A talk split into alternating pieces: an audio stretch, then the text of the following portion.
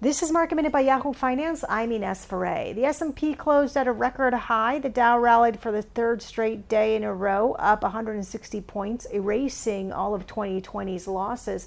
And the Nasdaq closed up higher as well, up six tenths of a percent.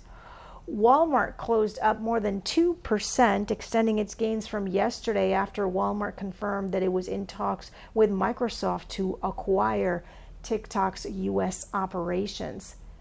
MasterCard ended the session up more than 2%, and Nvidia also gained more than 3% today. Tesla, which had seen all time highs earlier today during today's session, ended the session down 1% at $2,213 a share.